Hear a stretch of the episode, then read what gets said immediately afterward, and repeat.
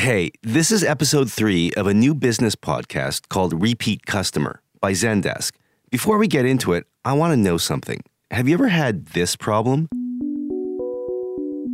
Hi, my name is Kevin Sussman. I'm the creative director and head of brand for Matrix Software. Uh, I just started at the company. I needed to get in touch with our CEO's assistant. I'd emailed her, I hadn't gotten a response. I didn't have her mobile number and I didn't know her Skype name. Now I have to message someone else, hey, what's the Skype name for this particular person who is a coworker of mine? so that I can send her a Skype request so that she'll add me as a friend so that then I can send her the question that I want to ask. Does that sound familiar? Because this is a problem not unique to Kevin or to Matrix Software. And there's more. We had one cohort of people who they communicated exclusively via WhatsApp, another group of people who all communicated exclusively via Skype. We had yet another group of people who were communicating exclusively via email, and, and you, you can't efficiently communicate across all these different channels. Not efficient at all. But that's how people used to communicate with their colleagues death by a thousand apps. And then a few years ago, something new came along. Slack is extraordinarily helpful. Slack. Yes, Slack is a workplace messaging tool that has totally changed the customer experience of working. But did you even know there was such a thing as an individual customer experience when it comes to work? Well, Slack thinks so. Welcome to Repeat Customer, an original podcast from Zendesk about great customer experiences. Because that's what Zendesk is all about. It's a customer service and engagement platform, and the people there have sent me, Neo Edelman, in search of companies that do it really well to figure out how they do it really well and why their superfans love them so much. Which brings us to Slack. It's changed the way people, teams, and businesses communicate and collaborate. Slack has changed the way people work, and they've done it by focusing on many different levels of the customer experience. So, we're going to look at that aspect of Slack's story because people usually focus on the story of Slack's pivot from a video game company to a business communication app. I did not know that. Wait a minute. So, okay, so how did that happen? Okay, well, maybe we'll talk about that a bit, but we think the secret sauce of Slack's success is in the customer experience. So, there was a point in my lifetime where if you wanted to send someone a message at work, you had to type with a typewriter something called a memo, then walk with that memo to a person's desk and actually hand it to them. And if the person wasn't there, you could leave the memo in a small mailbox. But then email changed everything. Mailboxes became inboxes, and I was totally blown away. Since then, though, email hasn't aged that well. And because I'm not a technical person, I found someone who is to explain what happened. Hi, my name is James Allworth. I'm co host of the podcast Exponent, which dives into the impact of technology on society. What happened to email? The experience of using email wasn't always great. People would get added to threads, taken off. People would reply all when they shouldn't. Attachments would get buried. Yes, you could you could communicate and it was digital and it was asynchronous, which was fantastic. It meant that people didn't necessarily need to be talking at the same time if they didn't want to be. And then you'd wake up the next morning and there'd be a hundred emails in your inbox that you felt you had to reply to. Wow. to compensate for this, people added more apps to the mix, just like at Kevin's company, that story he told at the start of the show. And obviously, that wasn't so great. So, this is the world Slack stepped into. Slack is a collaboration hub. Hi, my name is Ali Rayl, and I am the VP of Customer Experience at Slack. It brings all members of a team together. It gives them access to all the information that they need to do their jobs. It's right at their fingertips and it's available wherever they go. So it's on their desktop computer, it's on their mobile device. They have instant access to everything they need to do to get their work done, no matter where they are. Finally, some order. We're so used to chaos that people usually find Slack hard to understand if they haven't used it. Like, it's sometimes difficult describing Slack to those who haven't used it, but let me try.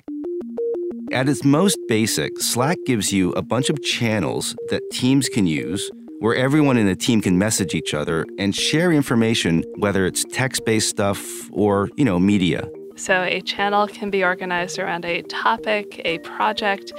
Uh, anybody coming into that topic or project fresh, they have all of the knowledge at their fingertips that they need to come up to speed quickly and to begin contributing.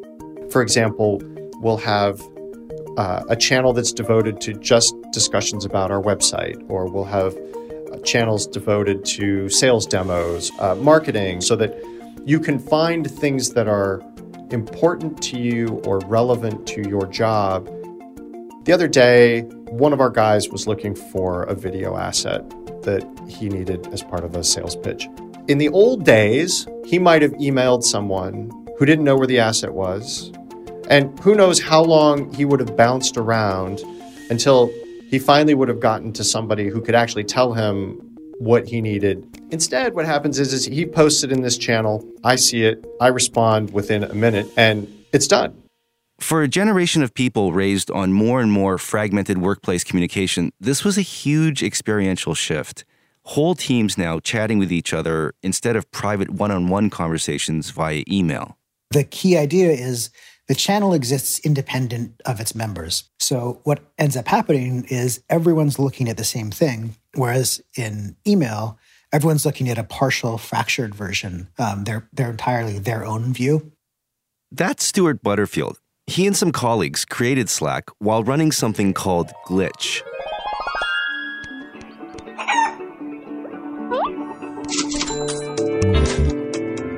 Glitch was a massively multiplayer online video game, not a workplace communication tool.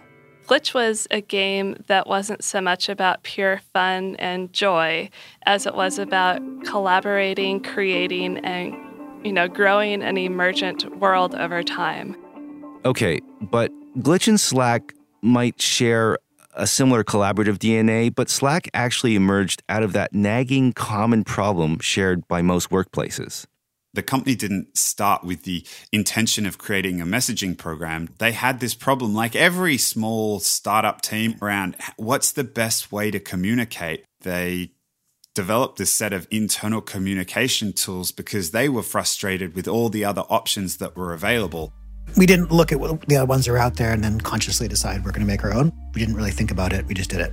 We just solved the actual problems that we experienced trying to work together. We had developed a system for internal communication, uh, which was essentially a prototype, a pretty lousy, low quality, jury rigged, hacked together prototype of what Slack would become. Was it based on IRC? It was. IRC is short for Internet Relay Chat, and it's the system behind chat rooms and message boards. Old school nerd action due for an update. It predates the web by a couple of years. And because of that, it's missing many features which people take for granted today. So, for example, it has no concept of store and forwarding messages. If I want to send you a message and you're not connected to the server at the moment I want to send it, I just can't send it.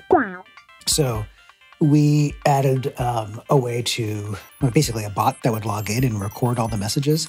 And then once we had the messages in a database, um, we decided we wanted to be able to search them. And kind of what we found over the course of uh, several years, what we found was the more people paid attention to this uh, internal communication system, the more information ended up getting routed into it. And the more information we routed into it, the more people paid attention until we had one kind of central system. And this is the pivot that everyone likes to talk about, and the pivot that we're only going to talk about for a moment because it's what happens after the pivot that I really want to talk about.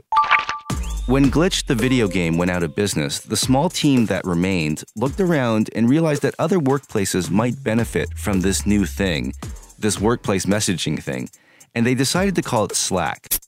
It stands for Searchable Log of All Communication and Knowledge. But how do you get people's attention when they're still really busy checking their email? If people don't know that something exists, then it's hard for them to imagine that they need it. So people can experience all kinds of problems and challenges in the workplace, a lack of alignment or clarity, um, you know, a lack of kind of shared consciousness and, and coordination that results from that. But they don't think, oh, I'm experiencing these problems, therefore I need a better tool for internal communication. they um, experience them just as problems that you know, maybe they attribute to um, a lack of communication skills in themselves or in their colleagues. So the challenge is trying to get people to understand that uh, this thing that they've never heard of in a category that, that they didn't know existed will actually address some of their problems. This is an amazing notion that we would just blame ourselves for poor communication instead of recognizing a larger experiential problem. So, getting people to understand that was a really big challenge, but not the only one. You're de emphasizing email. You are taking away the, some of the core tools that I've used for a long time. Um, you're kind of changing the, the whole customer experience of how people do work. It is an enormous ask. It's one of the things that we recognized early on. Like, we are asking people to do an awful lot of heavy lifting. And in many cases, they weren't just asking people to do some heavy lifting, they were asking people to put down some pretty heavy stuff, like something called Outlook, you know, run by a small company called Microsoft. But how do you do that when your new company, Slack, is run by only eight people and you don't have a lot of money? Stuart, who, in addition to being CEO, was also our designer and our product manager. We had six engineers who are building all the pieces of the product, and then we had me. Um, you will note that in that set of people, there's no one for sales, there's no one for marketing. And what we decided was if we make a product that people feel passionate about, if we make a product that people want to bring into their workplaces and want to pay for and want to convince their bosses to pay for because it makes them so much better at work, then we will have a business without augmenting our team with all these functions that none of us really had natively. What Ali Rayl means is that a decision was made to focus on the customer experience. Like the success of the company, if it was to be successful, would be because of the customer experience when you have customers, you need to help them, especially when you're, you know, making a brand new product. And that feedback was also extraordinarily crucial for us because we knew how to build a great product for a team of eight people who happened to be us, but we didn't know how to build a great team for you know the abstract collection of all the teams in the entire world trying to get stuff done together. And customer support was going to be a huge part of the deal. This is pretty unbelievable. At the same time that they would be supporting their customers in adopting a new product experience, Slack would be actively using their feedback to scale the product.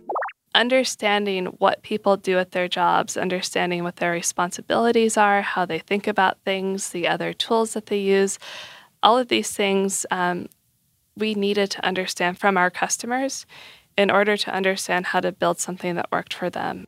So the Slack team gave early versions of Slack to friends at other companies and watched how they used it. At the time, we still were thinking this tool is great for teams of like 50. This was one of our like most valuable learning moments was what happens when Slack grows from a team of 50 to a team of 100 and a team of 100 to a team of 150. And this completely it destroyed in a great way a lot of the preconceptions we had about how applicable our product could be to much, much larger teams.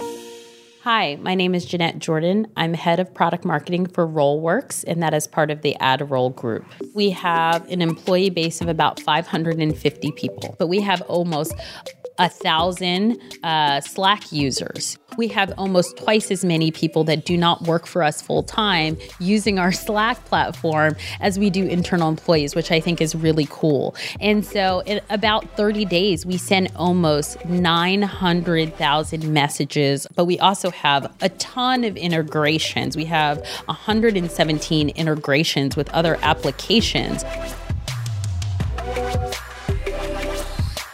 And those teams asked for things, things they needed to suit their size, that Slack's own smaller team didn't always think to add.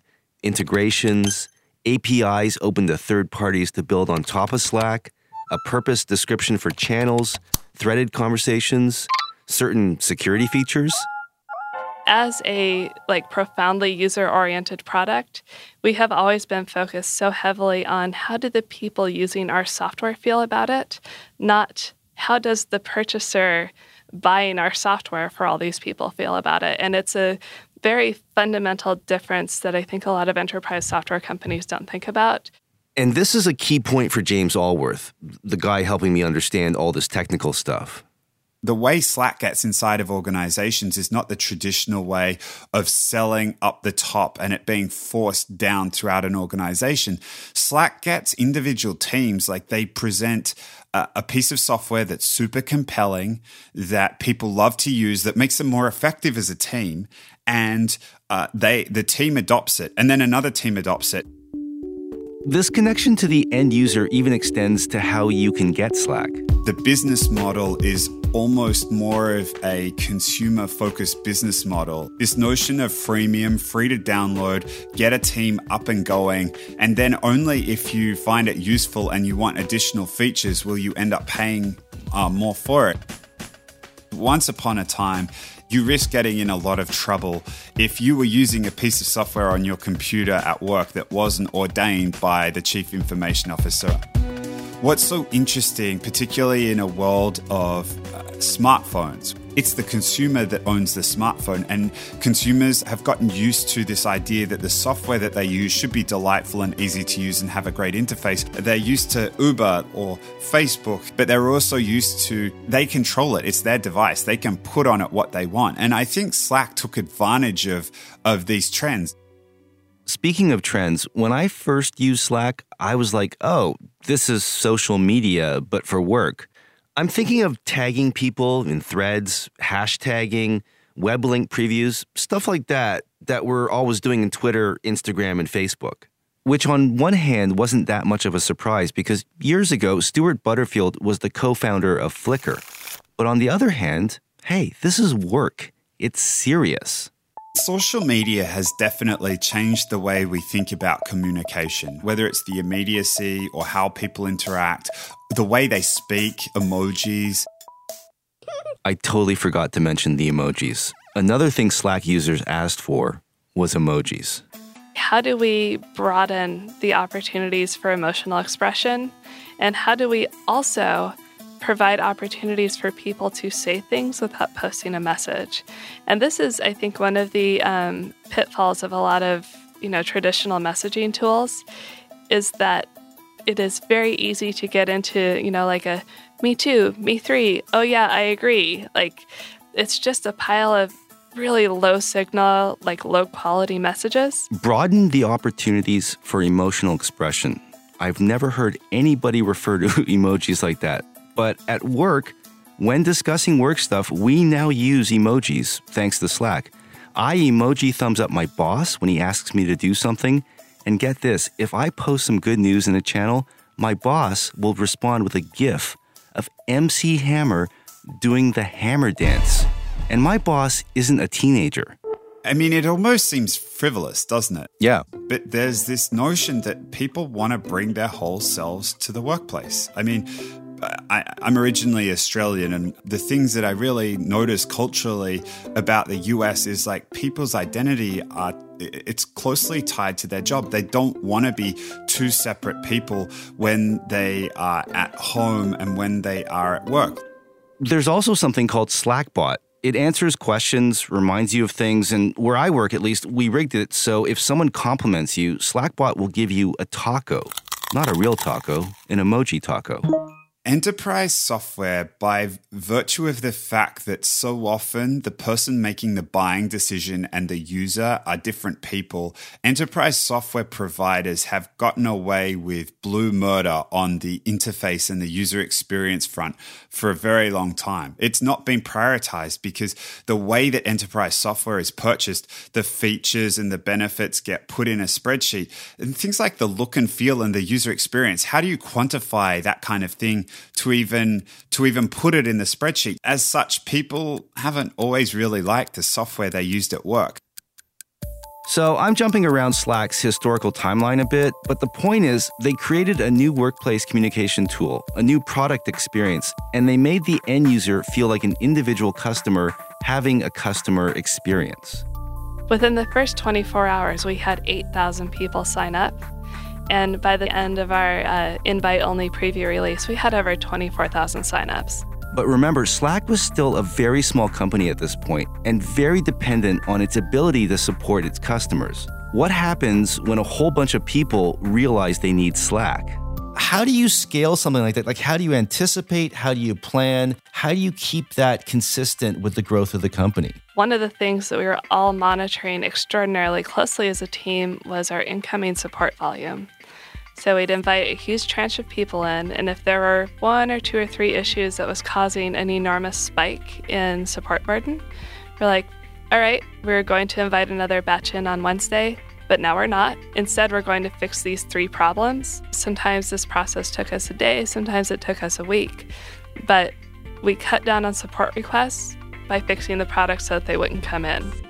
That takes real discipline around customer support and commitment to its place in Slack's evolution. And as the company has grown, the customer support team makes up about 15 to 17% of its 1,000 plus staff, which seems extraordinary to me, but I'm hardly an expert. So I run this by my trusted customer experience advisor, Nate Brown.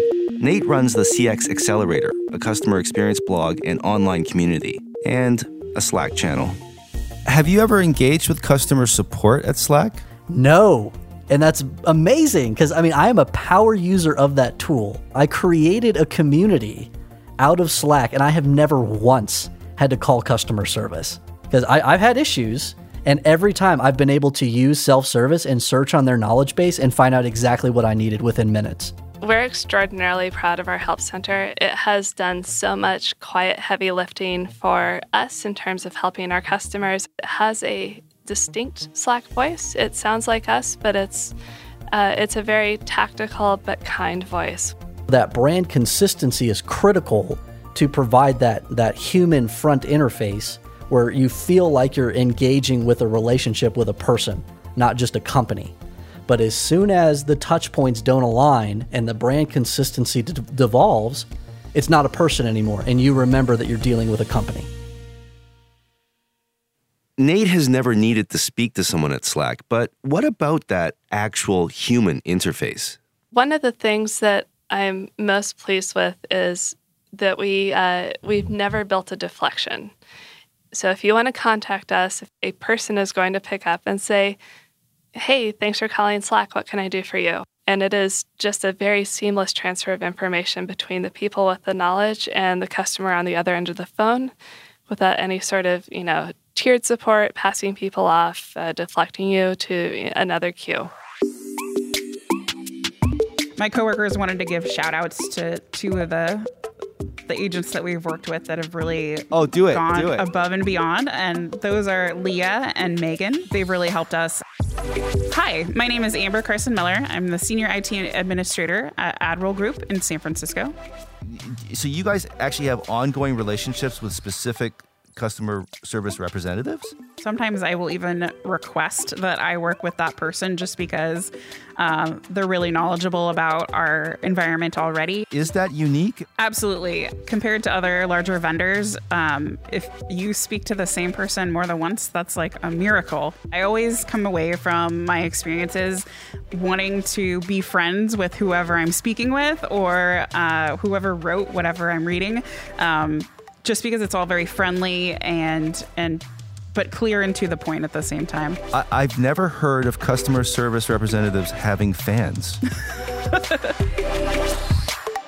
so, Slack did convince a lot of people to put down the email and jump into their channels. By focusing on customer experience, it's attracted 8 million daily users in just five years, and transforming business communication has been lucrative. Slack is currently valued at over $5 billion. I think five years after really uh, digging in and um, starting to ask our friends to please try our fledgling beta product, we're still only scratching the surface on how to describe the value to people. So, now for my final trick, ladies and gentlemen, I'm going to impress Stuart Butterfield by describing the value of Slack's customer experience ethos back to him you introduce something that they don't necessarily know that they need, despite the fact that they could probably all identify with the problems that they were having that this would solve. But then you almost immediately ask them to help you. It, it seems a bit ironic to me that you're asking people to help you refine something that they didn't even know they needed. I'm not sure I would say that we're asking them to help us refine it. No? We're just listening to them and observing them. We let them ask us questions. So, how do I install it on my Linux desktop machine? Or um, how do I invite someone to a channel or something like that? We try to expose as much of the company as possible, like as, as much surface area, if you will, Uh-huh. to customers. Kind of everyone who works at the company, because uh, more or less everyone who works at Slack knows many people outside who are Slack customers. And the result of that is we get great feedback. So it's usually not direct.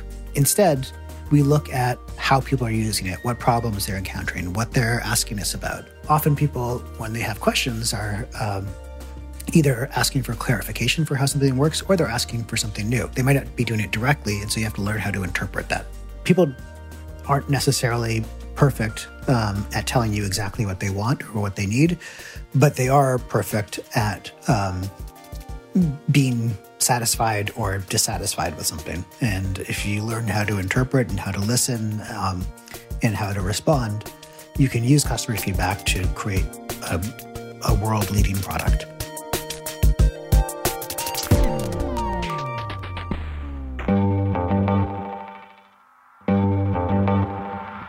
Okay, you've been listening to Repeat Customer by Zendesk, a show about how customer focused companies create great customer experiences. We post a new episode every two weeks.